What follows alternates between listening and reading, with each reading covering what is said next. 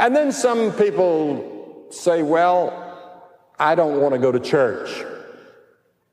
They refuse Christ because of the church. And some people say, well, the church is full of hypocrites. Well, there are hypocrites in every area of life, I'll tell you. The church is not a society of saints.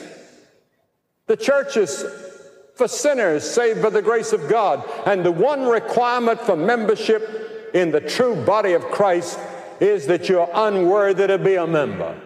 I'm not worthy to be a member of the body of Christ. I'm not worthy to be a member of the local church where I'm a member. Christ himself founded the church, and its purpose is to glorify God by worship